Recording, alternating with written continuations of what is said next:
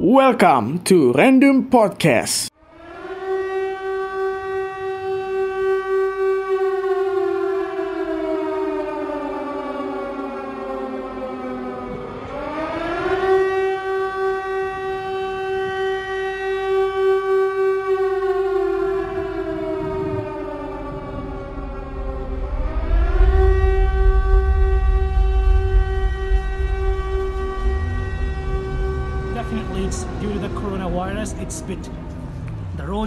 Empty. You can't see, you can't find so many people out here, but still you can see. Look at, at my behind the big superstores, supermarkets advised to open. We are hoping for rest of the world to praise for all of us, and we are looking forward for the health and safety department.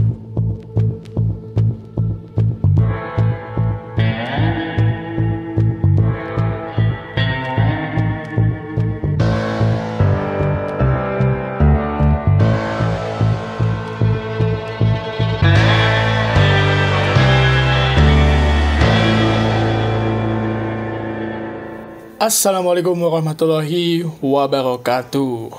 Selamat datang kembali di siniar paling random di ya di Indonesia. Random podcast rancam dalam omongan is back. Gua bingung mau gimana mulainya. Em, pikiran dan perasaan gue agak gak fokus sama konsep awal yang udah gue rencanain untuk episode kali ini, episode 10. Em, ada review Elimination Chamber sebenarnya, ada Monday Raw, ada SmackDown yang kemarin secara mengejutkan sangat berbeda konsepnya dan ini semua karena COVID-19 atau coronavirus. Gak nyangka sih dalam seminggu terakhir ternyata ini luar biasa masif dan hampir semuanya terkena imbasnya mulai dari em, eh, bola, sepak bola, kemudian em, musik, konser, pertunjukan, eh, perilisan film juga, kemudian eh, ya of course karena podcast ini bahas wrestling ya nanti juga gue akan eh, kasih tahu sebenarnya ini bumbu utama di episode kali ini yaitu nasib WrestleMania 36 di Tampa, Florida yang menjadi em, menggantung atau tanpa kepastian. Tapi kita akan mulai dulu dari eh, review Elimination Chamber yang udah lewat seminggu yang lalu sebenarnya. Em, gua jujur tidak menonton eh, keseluruhan. Em, paling beberapa match doang yang gue cukup tertarik kayak eh, WWE SmackDown Tag Team Championship eh, The Miz dan John Morrison secara ya dalam tanda kutip mengejutkan mengalahkan The New Day, eh, Big E dan juga Kofi Kingston, kemudian The Usos, Heavy Machinery, Otis dan Tucker, Lucha House Party dan Dolph Ziggler serta Robert Roode. Em, kembalinya Morrison cukup memberikan angin segar bagi SmackDown dan The Miz otomatis kembali menjadi heel di mana ya memang kelihatan lebih uh, meyakinkan kalau The Miz sebagai uh, heel dibandingkan face tapi ya kita lihat aja perjalanan The Miz dan Morrison akan seperti apa Uh, nanti ada akan uh, akan ada hubungannya dengan SmackDown uh, hari Jumat kemarin. Akan gua uh, uh, deskripsiin gimana suasananya si The Miz dan Morrison ketika kemarin. Ya bisa dibilang sedikit berselebrasi atas kemenangan mereka di Elimination Chamber. Lalu yang mengejutkan adalah The Street Profits, Angelo Dawkins dan Montez Ford mengalahkan Seth Rollins, The Monday The Monday Night Messiah dan Buddy Murphy untuk Raw Tag Team Championship. Surprise karena The Street Profits baru beberapa bulan di main roster tapi uh, impactnya cukup bagus dan mereka terbantu dengan Seth Rollins sebagai top star kemudian join dengan Buddy Murphy yang juga mendapatkan push jadi sekali lagi congratulations untuk The Street Profits Kemudian ada tiga lawan satu, uh, three on one handicap match for WWE Intercontinental Championship. Sami Zayn, Shinsuke Nakamura, dan Cesaro melawan Braun Strowman.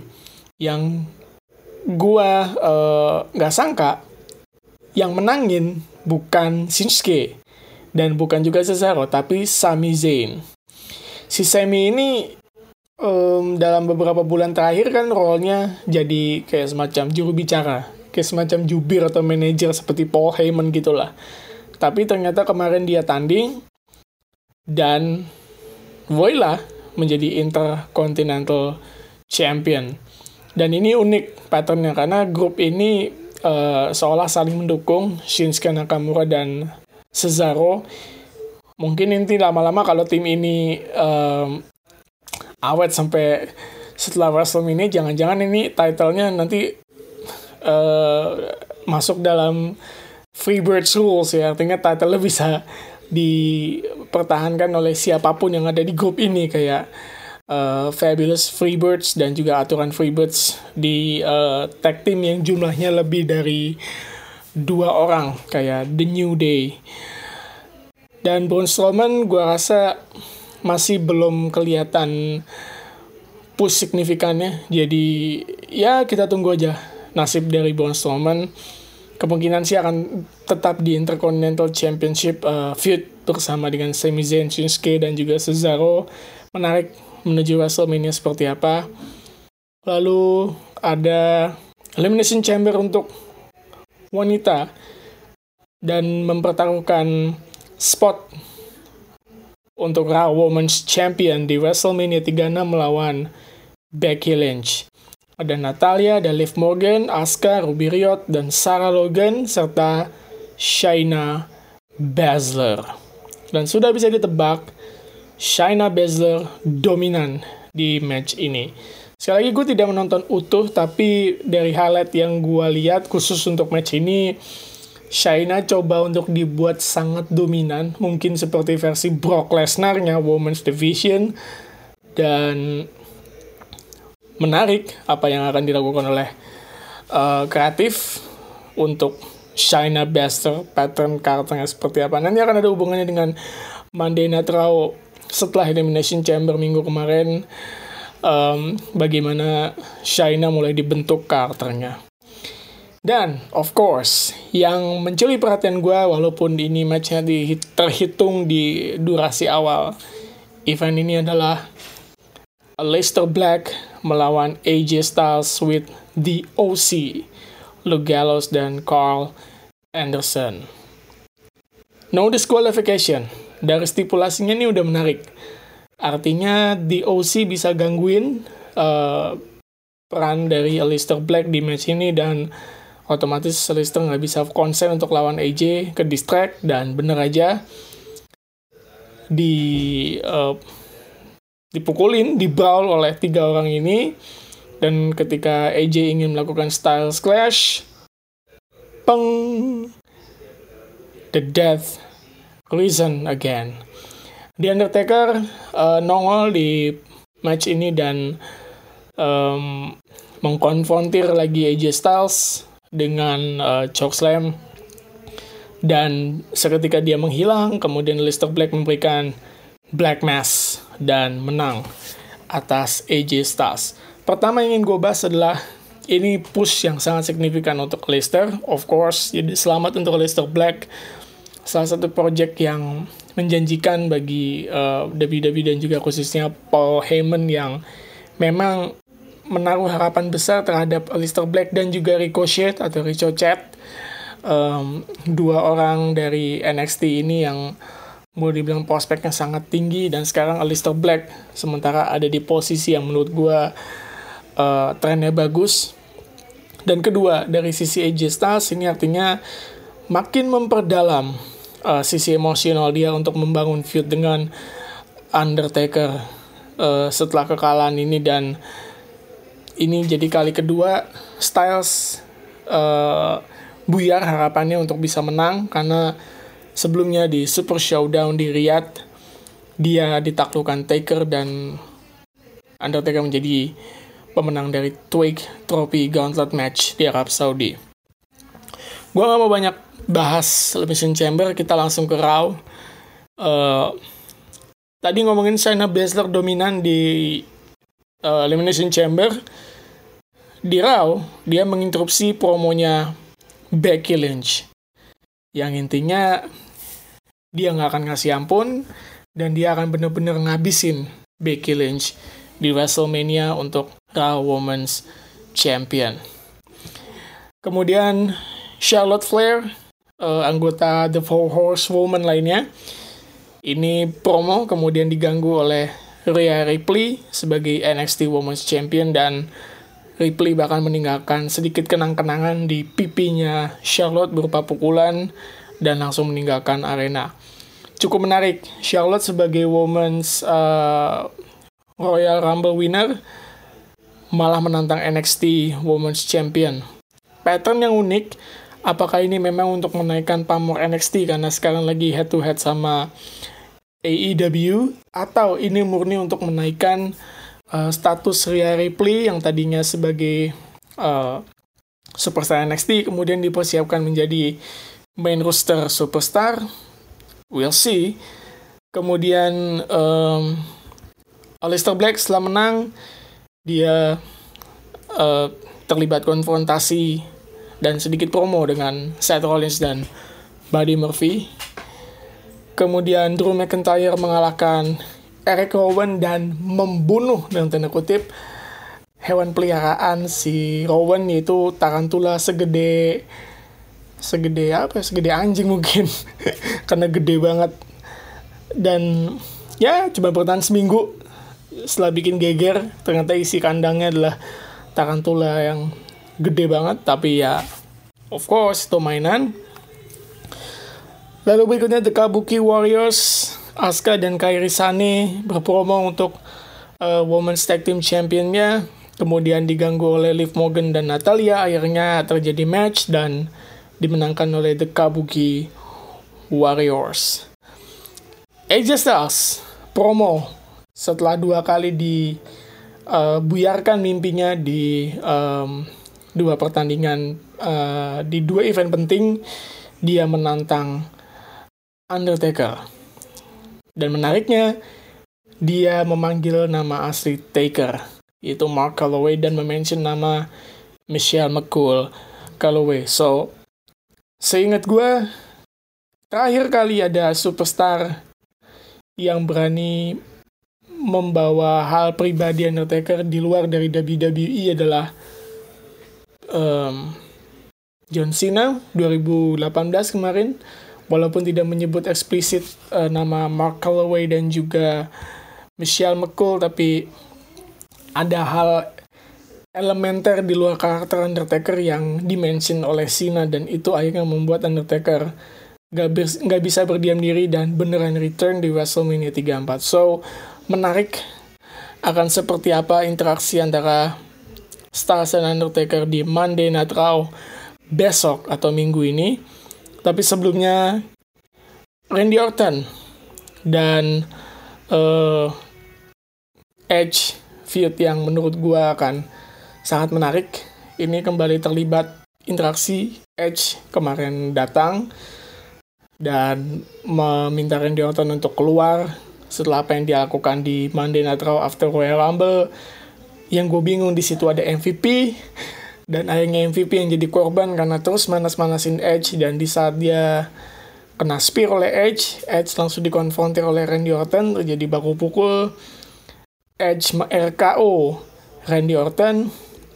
Dan sebelum kena spear atau sebelum kena uh, pukulan uh, kursi Randy Orton keburu kabur dan akhirnya kursi uh, yang sempat membuat Edge absen beberapa minggu itu dialihkan dan dilampiaskan ke MVP dengan double chair shot seperti yang dilakukan Orton kepada Edge. Dan menariknya setelah itu Randy Orton kabur setelah dikejar Edge dan tidak kembali ke arena. Promo yang tersaji untuk Raw besok adalah uh, Stone Cold Steve Austin akan hadir karena besok adalah 316 days. Sebenarnya hari ini Indonesia uh, di Indonesia 316 uh, yaitu 16 Maret tapi uh, di Amerika baru berlakunya hari Selasa pagi waktu Indonesia. Menarik melihat Stone Cold akan hadir di 316 day. Kemudian diumumkan juga AJ Styles melawan atau akan kedatangan The Undertaker atau Undertaker akan hadir di Monday Night Raw untuk kontrak signing untuk match di WrestleMania 36 dan Raw kemarin ditutup dengan uh, Leicester Black mengalahkan Seth Rollins tapi via disqualification karena intervensi dari Buddy Murphy kemudian Seth Rollins AOP dan Murphy uh, terlibat brawl dengan Viking Riders dan Street Profit dan diakhiri dengan match Seth Rollins, Murphy, dan AOP menang atas Street Profits dan Viking Riders dan Rollins memberikan balasan kepada Kevin Owens berupa tiga curb stomps. Menarik, si Rollins terlibat feud dengan dua single superstar, Aleister Black dan juga Kevin Owens akan ke mana arahnya? We'll see kita menuju ke SmackDown yang sedianya diadakan di Detroit, Michigan, tapi hari Kamis tanggal 13 kemarin terjadi sebuah um, pemberitaan mendadak dan dengan segala macam pertimbangan akhirnya diputuskan bahwa SmackDown dipindah secara mendadak ke Performance Center di Florida. Walhasil, SmackDown ini diadakan tanpa penonton. Dibuka dengan promo dari Triple H dan sekaligus dia menjadi eh, partner komentator dari Michael Cole. Kemudian dibuka dengan Bailey dan Sasha Banks yang berpromo sekaligus mencari Page karena di SmackDown itu dijadwalkan ada tiga superstar yang return yaitu Page, Jeff Hardy dan John Cena. Sayangnya Page tidak hadir atau tidak nongol di malam itu dan sempat terlibat konfrontasi dengan Michael Cole dan Triple H. Michael Cole mengatakan ada travel issues. Semua mengira itu storyline tapi ternyata benar. Page tidak bisa hadir karena terkena travel issues uh, perihal corona. Akhirnya Bailey dan Sasha malah dikonfrontir oleh Alexa Bliss dan Nikki Cross. Dilanjutkan dengan match dan Bailey serta Sasha menang atas Alexa dan Nikki setelah tiba-tiba Asuka nongol dan mengganggu Alexa Bliss. Kemudian Michael Cole menginterview Roman Reigns, calon lawan dari Goldberg untuk Universal Championship di WrestleMania. Roman Reigns berjanji di luar dari tajuk Spear versus Spear, dia akan memberikan yang terbaik dan mengalahkan Goldberg seperti yang dia lakukan ketika mengalahkan Undertaker di WrestleMania 33. Uh, match yang menurut gue salah satu yang menarik adalah Daniel Bryan dan Drew Gulak sempat promo kemudian akhirnya di uh, backstage terlibat uh, semacam uh, adu mulut dengan Sami Zayn, Cesaro dan Shinsuke Nakamura. Kemudian ada replay dari Elimination Chamber untuk SmackDown Tag Team uh, Championship.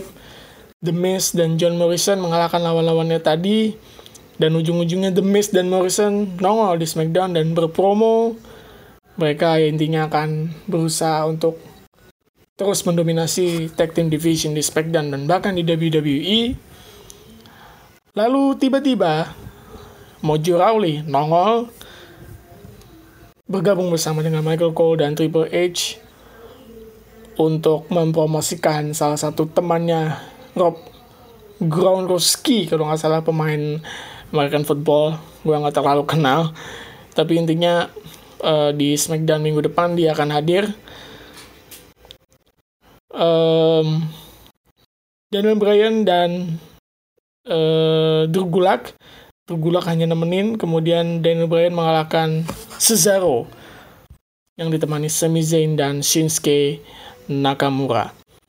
Promo untuk SmackDown minggu depan adalah Roman Reigns mengalah uh, dan Goldberg akan terlibat kontrak signing. Jeff Hardy akhirnya return namun diganggu oleh King Corbin dan terlibat match. Akhirnya dimenangkan Jeff Hardy dengan twist of Fury. Ini sempat jadi pembahasan karena harusnya Jeff Hardy atau The Hardy Boys itu dikenal dengan Twist of Fate.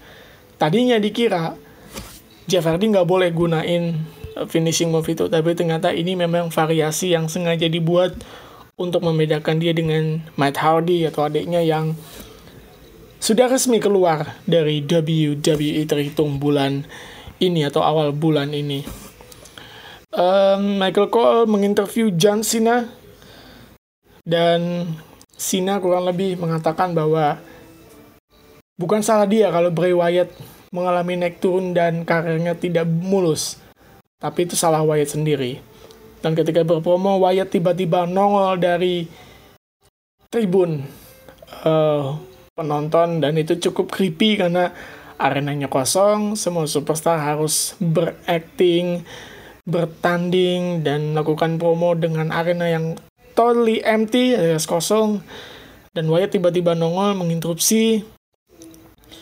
Wyatt memperingatkan Cena bahwa di WrestleMania bukanlah sebuah match, tapi akan menjadi a slaughter atau pembantaian. Dan interaksi antara Cena dan Bray Wyatt ini adalah highlight of the show dan sekaligus penutup dari SmackDown edisi mendadak di Performance Center kemarin. Um, overall untuk Monday Night Raw kemarin uh, di Washington DC uh, ya cukup bagus dan itu mungkin menjadi Raw edisi terakhir dengan disaksikan penonton dan di arena mainstream karena Raw besok akan diadakan di Performance Center dan SmackDown kemarin adalah SmackDown pertama yang diadakan di arena kosong karena terdesak dengan situasi yang sudah uh, tidak memungkinkan untuk memaksakan tetap diadakan di Detroit. Akhirnya SmackDown minggu depan juga dipastikan akan di Performance Center. Begitu juga dengan NXT edisi hari Rabu. Intinya nyusahin coronavirus ini. Dan kalau kalian masih penasaran gimana nasib uh, WrestleMania, gue mendapatkan uh, berita, membaca dan juga uh, membaca portal berita di uh, Instagram dan juga di web. Intinya WWE lagi pusing dan ya simpang suwir gimana nasib WrestleMania apakah akan tetap diadakan atau tidak tapi yang jelas uh, kemungkinan kemungkinan sangat kecil untuk WrestleMania tetap diadakan tanggal 5 April 2020 yang di mana itu hanya tinggal tiga minggu lagi dan kondisi sekarang lagi serba nggak um, pasti karena corona um, kabar terbaru dalam tiga hari terakhir deh. Uh, akhirnya uh, ada beberapa opsi dan ada beberapa berita menarik. Uh, manajemen kabarnya siap untuk memberikan alternatif atau rencana alternatif jika WrestleMania memang tidak jadi diadakan 5 April. Namun detailnya seperti apa belum tahu. Yang jelas um, kemungkinan besarnya bukan dibatalkan tapi diundur dan ini akan uh, menjadi satu hal yang patut ditunggu kemudian update dari sisi um, rangkaian penyelenggaraan di gedung di mana WrestleMania weekend atau khususnya event WrestleMania Access itu di gedungnya ditemukan uh, senyawa virus corona sehingga kemungkinan besar WrestleMania Access juga batal. Begitu juga dengan WWE Hall of Famer dan semua rangkaian WrestleMania weekend. Jadi kalau semua rangkaian WrestleMania weekend itu batal, kemungkinan besar WrestleMania-nya juga akan tidak dilangsungkan 5 April. Uh, ada satu berita unik, Arab Saudi menawar WrestleMania untuk diadakan di Arab Saudi di Riyadh lagi uh, dengan nominal yang cukup besar. Kalau nggak salah kisaran 60 sampai 80 uh, juta dolar uh, kalau memang WWE mata duitan dan ngebet menurut gue bisa-bisa aja. Tapi uh, kalau kalian ngikutin wrestling dari lama khususnya WWE WrestleMania itu bukan show yang uh, segede gitu terus dipersiapkan cuma dalam hitungan bulan enggak. Itu dipersiapkan dari tahun sebelumnya dipersiapkan konsepnya matang-matang dari tahun sebelumnya juga jadi nggak ujuk-ujuk. Hidung hitungan cuma 3-4 bulan terus tiba-tiba bisa menyelenggarakan WrestleMania. That's impossible. Acara sebesar WrestleMania itu mungkin ya mungkin paling sedikit itu puluhan ribu penonton. Udah pasti. Jadi kalau misalnya WWE bener-bener ngebet ngadain WrestleMania 5 April tapi dipindah ke Riyadh I don't think so. Gue sih nggak nggak terlalu percaya dan gue yakin WWE nggak akan ngiyain karena ya di promosinya udah ditampak kan lucu kalau tiba-tiba dipindah ke Riyadh Arab Saudi. Nah, yang benar-benar terbaru adalah uh, the Centers of the Centers for Disease Control and Prevention. Atau ini semacam badan pengawas dan pencegah uh, penyakit di Amerika Serikat, gitu kayak semacam uh, badan pengawas itu menyarankan agar kalau ingin WrestleMania tetap diadakan, ini lucu nih sebenarnya, tidak boleh dihadiri atau ada berkumpul lebih dari 50 orang untuk 8 pekan ke depan. Aneh, WrestleMania masih dihadirin kurang dari 50 orang. Kacau menurut gue. Dan ini jelas ya membuat plan WrestleMania makin makin kecil kemungkinannya apakah akan benar-benar diadakan atau enggak. Kalau gue pribadi um, dan mungkin kalian yang dengerin ini kebetulan ikut uh, di official account di line di WWE fan uh, dan juga di mana pun kalian berada mungkin lebih percaya bahwa WrestleMania akan diundur. Kemungkinan.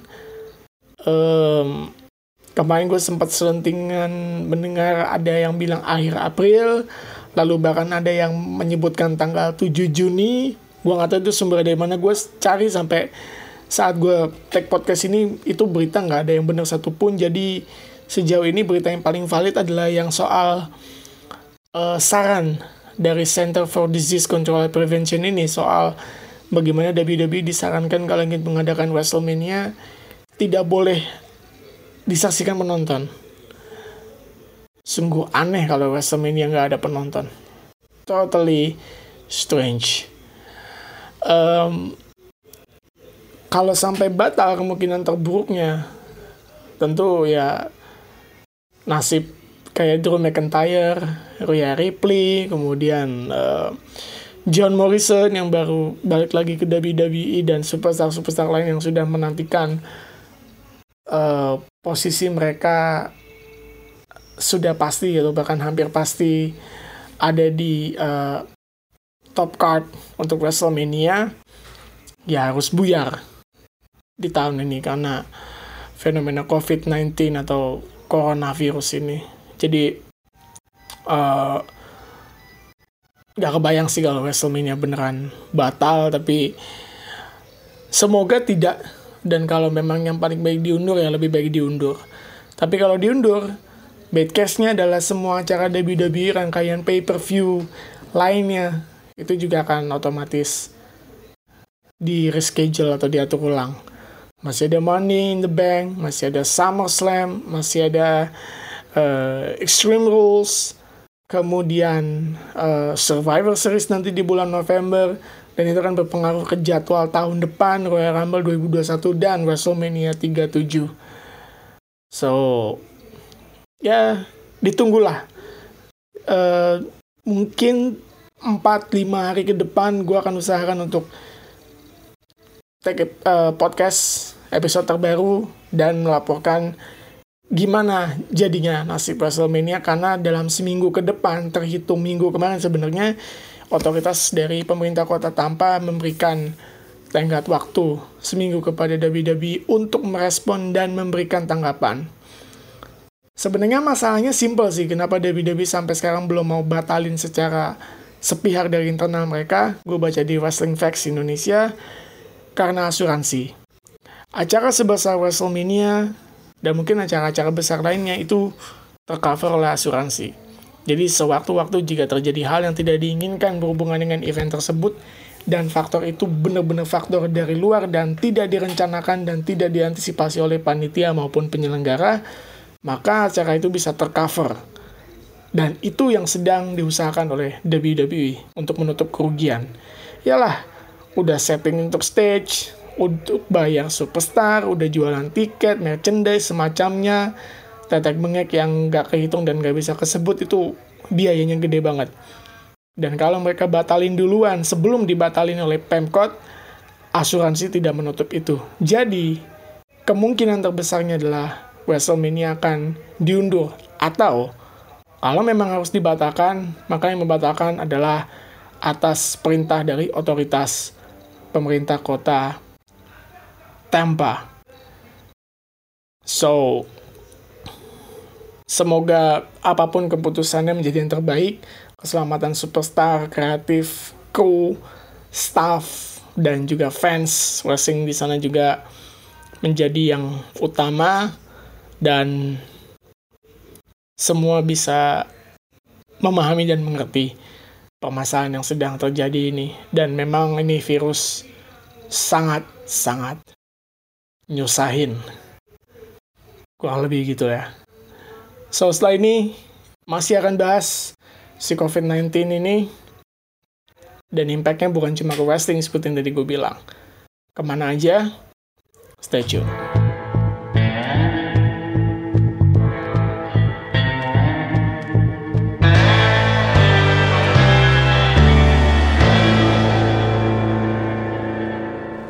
COVID-19 ini benar-benar nyusahin um, selain wrestling, hal lain yang menjadi tertular dan terjangkiti dan melebar adalah termasuk uh, event uh, musik, kemudian balapan F1 juga uh, dua serinya juga ditunda, kemudian uh, di Amerikanya sana NBA di pending, NFL di pending, dan karena gue fans uh, sepak bola juga maka yang ingin gue kabarkan adalah juga soal sepak bola di sini di um, bahwa banyak event atau liga sepak bola yang terpaksa ditunda karena uh, pandemi virus corona ini. Ini impactnya luar biasa bahkan match antara Juventus lawan Inter Milan itu tanpa penonton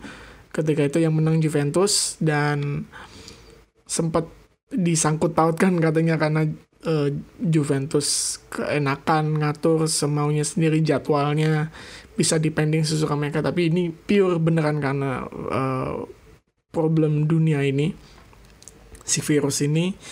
Dan akhirnya menyusul liga-liga lainnya yang uh, juga ikut mempending. Nyusul kemudian adalah lagi uh, La Liga, kemudian Ligue 1 Prancis, Bundesliga Jerman.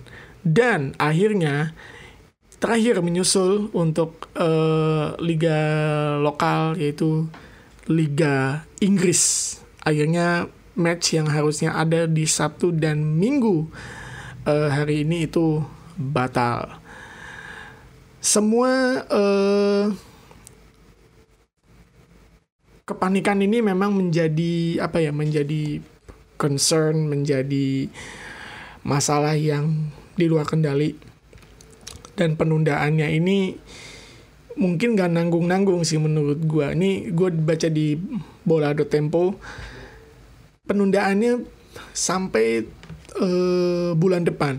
Kayak seri A Liga Italia itu dijadwalkan ditunda sampai 3 April, La Liga Spanyol sampai 4 April, Bundesliga Jerman sampai 2 April, Liga uh, Ligue 1 Prancis bahkan belum tahu sampai kapan tanpa batas waktu. Era divisi Belanda ditunda juga sampai 3 April dan Liga Inggris juga ditunda sampai 3 April dan rata-rata liga baru memasuki atau sudah uh, mau memasuki pekan 30 dan uh, pokoknya pekan 29 30 31 antara itu karena nggak semua liga barengan jumlah pekannya.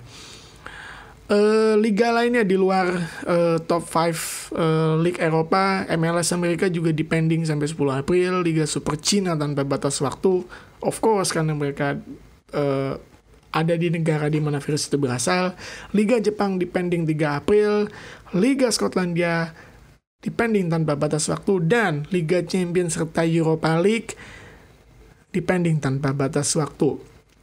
Kemarin match Europa League terakhir adalah uh, Lask dari Austria lawan Manchester United. MU menang 5-0 dan itu tanpa penonton. Dan gue baca di bola.net itu untuk pertama kalinya Manchester United main tanpa penonton di uh, partai tandang uh, Liga Eropa tersebut. Dan kengerian virus ini bukan hanya soal kenapa liganya bisa ke pending tapi juga soal personal karena semua dimulai dari berita yang mengejutkan um, kalau urutannya nggak terlalu sama atau nggak persis sama gue mohon maaf tapi setahu gue pertama kali pemain bola yang diumumkan terkena virus ini uh, adalah Daniele Rugani, backnya Juventus. Itu diumumkan dia kena. Semua kaget. Kemudian dari Jerman nyusul ada Timo Hubers dari Hannover 96 juga terkena virus ini. Dan yang paling gempar adalah of course karena klubnya besar yaitu pelatih Arsenal, mantan pemainnya juga, mantan pemain Everton juga.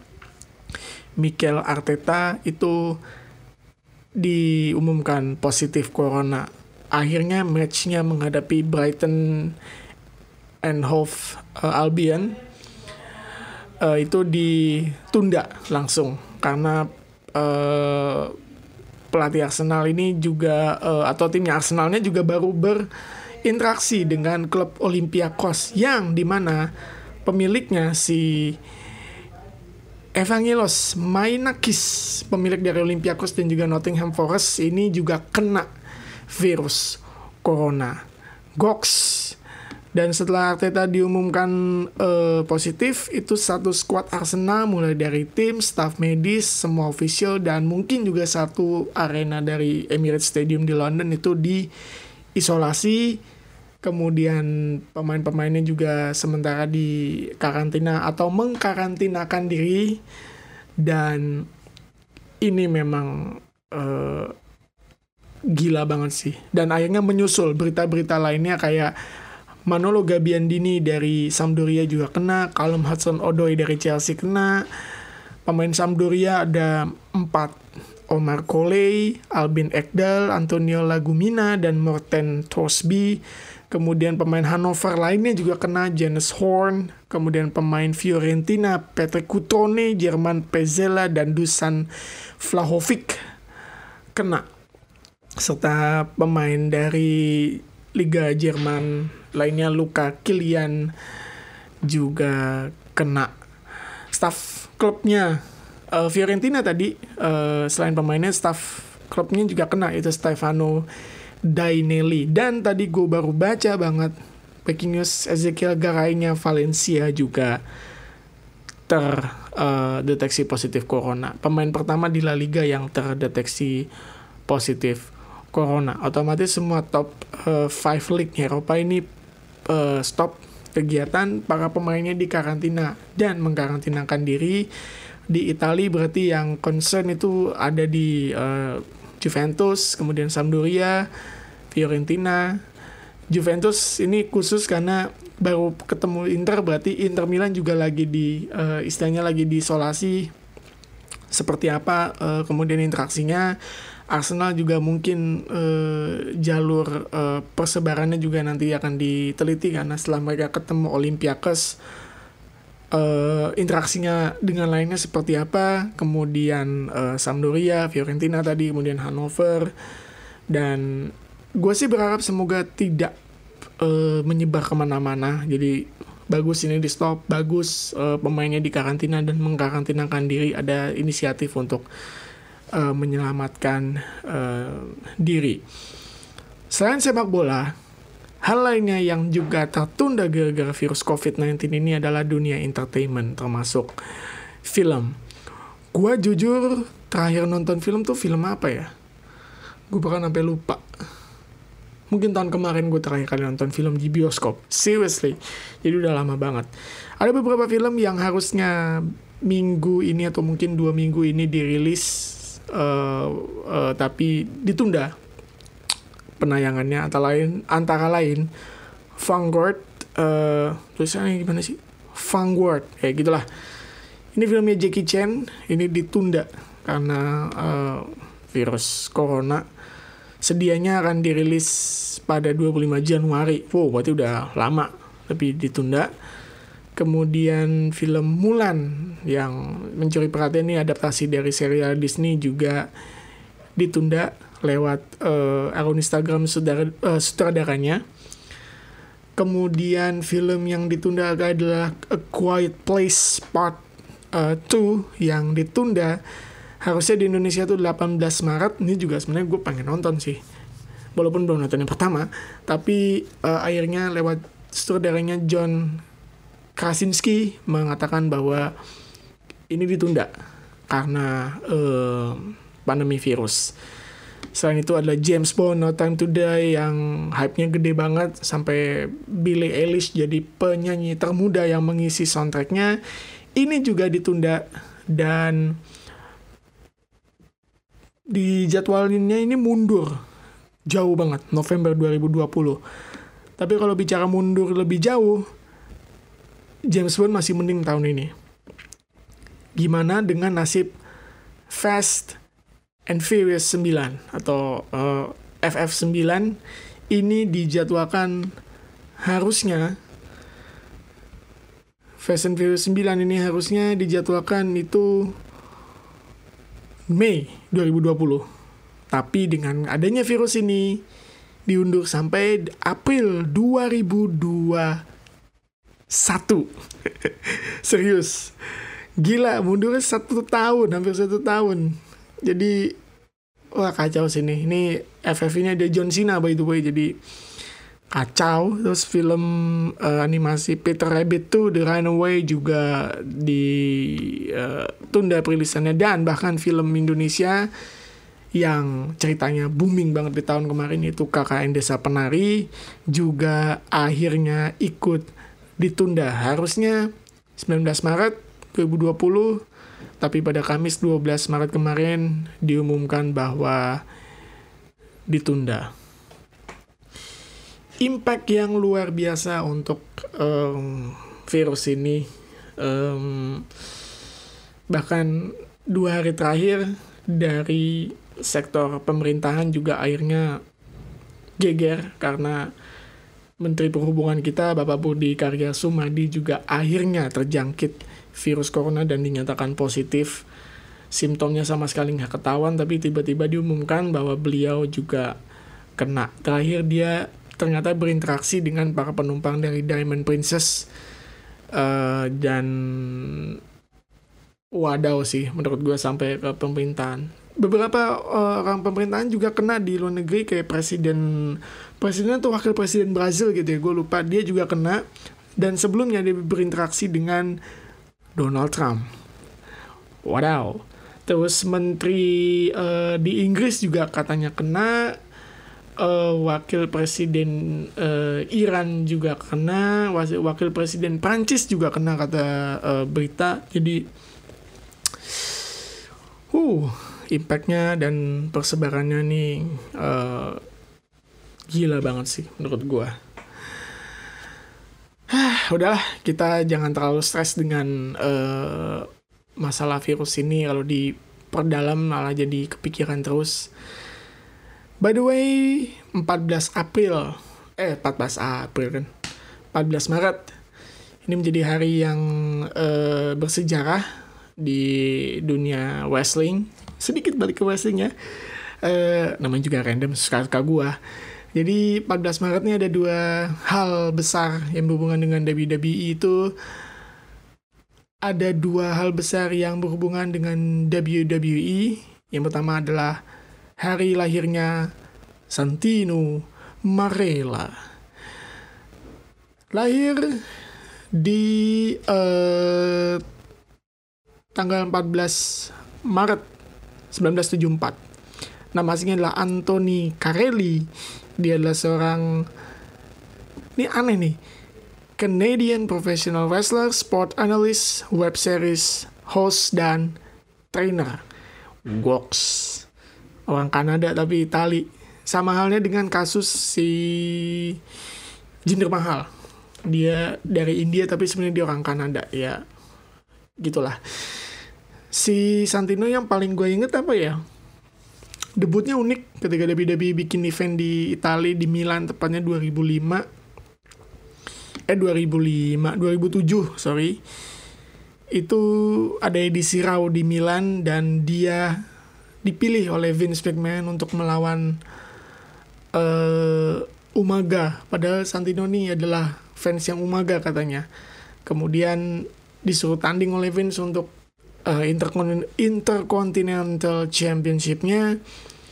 Tapi secara mengejutkan dia menang dan menangnya dibantu oleh Bobby Lashley saat itu. Dan sejak itu dia uh, sempat feud dengan Chris Master.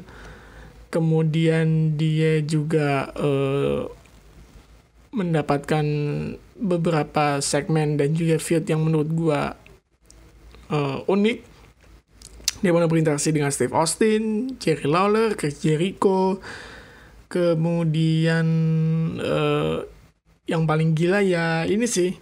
Dia jadi Miss WrestleMania di WrestleMania 25 katro katro ini orang benar katro.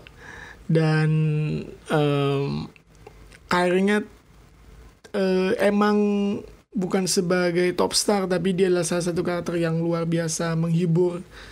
Jadi uh, sangat keren lah uh, karakter ini. Dan secara personal dia juga dikenal salah satu yang paling humble dan mau untuk membantu superstar muda lainnya. Dan dia memang tidak terlalu uh, apa namanya haus akan title atau haus akan uh, spotlight. Kemudian dia pensiun di 2014 kalau nggak salah. Karena dia mengalami cedera uh, karena waktu itu dia ada match yang membuat lehernya. Sekali lagi cedera leher tuh bahaya banget dan dia akhirnya cedera dan harus pensiun. Sebelum akhirnya return uh, di uh, kemarin Women's Royal Rumble sebagai Santina Marella. Kato. Happy birthday sekali lagi buat Santino Marella. 14 April, eh sorry, 14 Maret juga dikenal dengan WrestleMania 20 atau WrestleMania Double X, Madison Square Garden.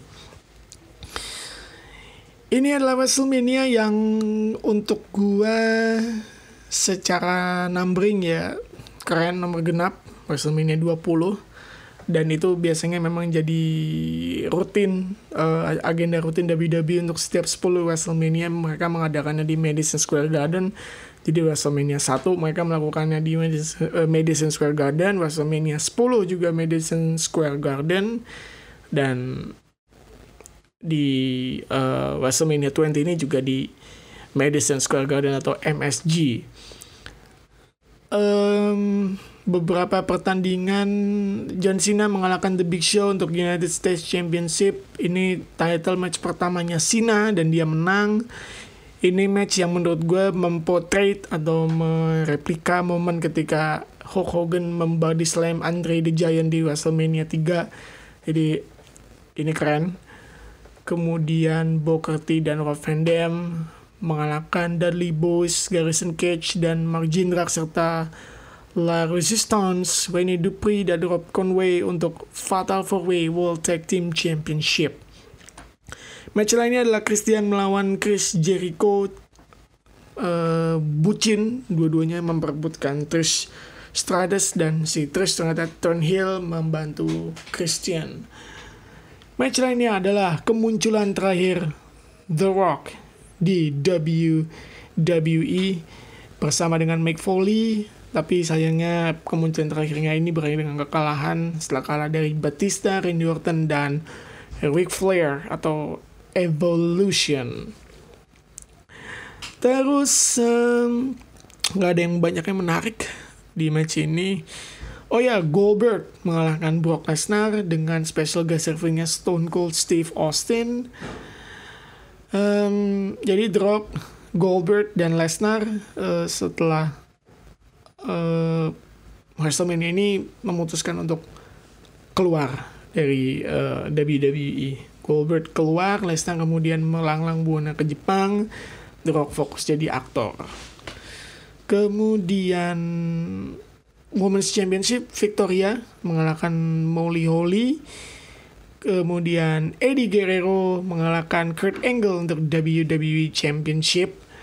Um, Chris Benoit mengalahkan Triple H dan Shawn Michaels by submission untuk World Heavyweight Championship. Dosa nggak ya gue nyebut Chris Benoit?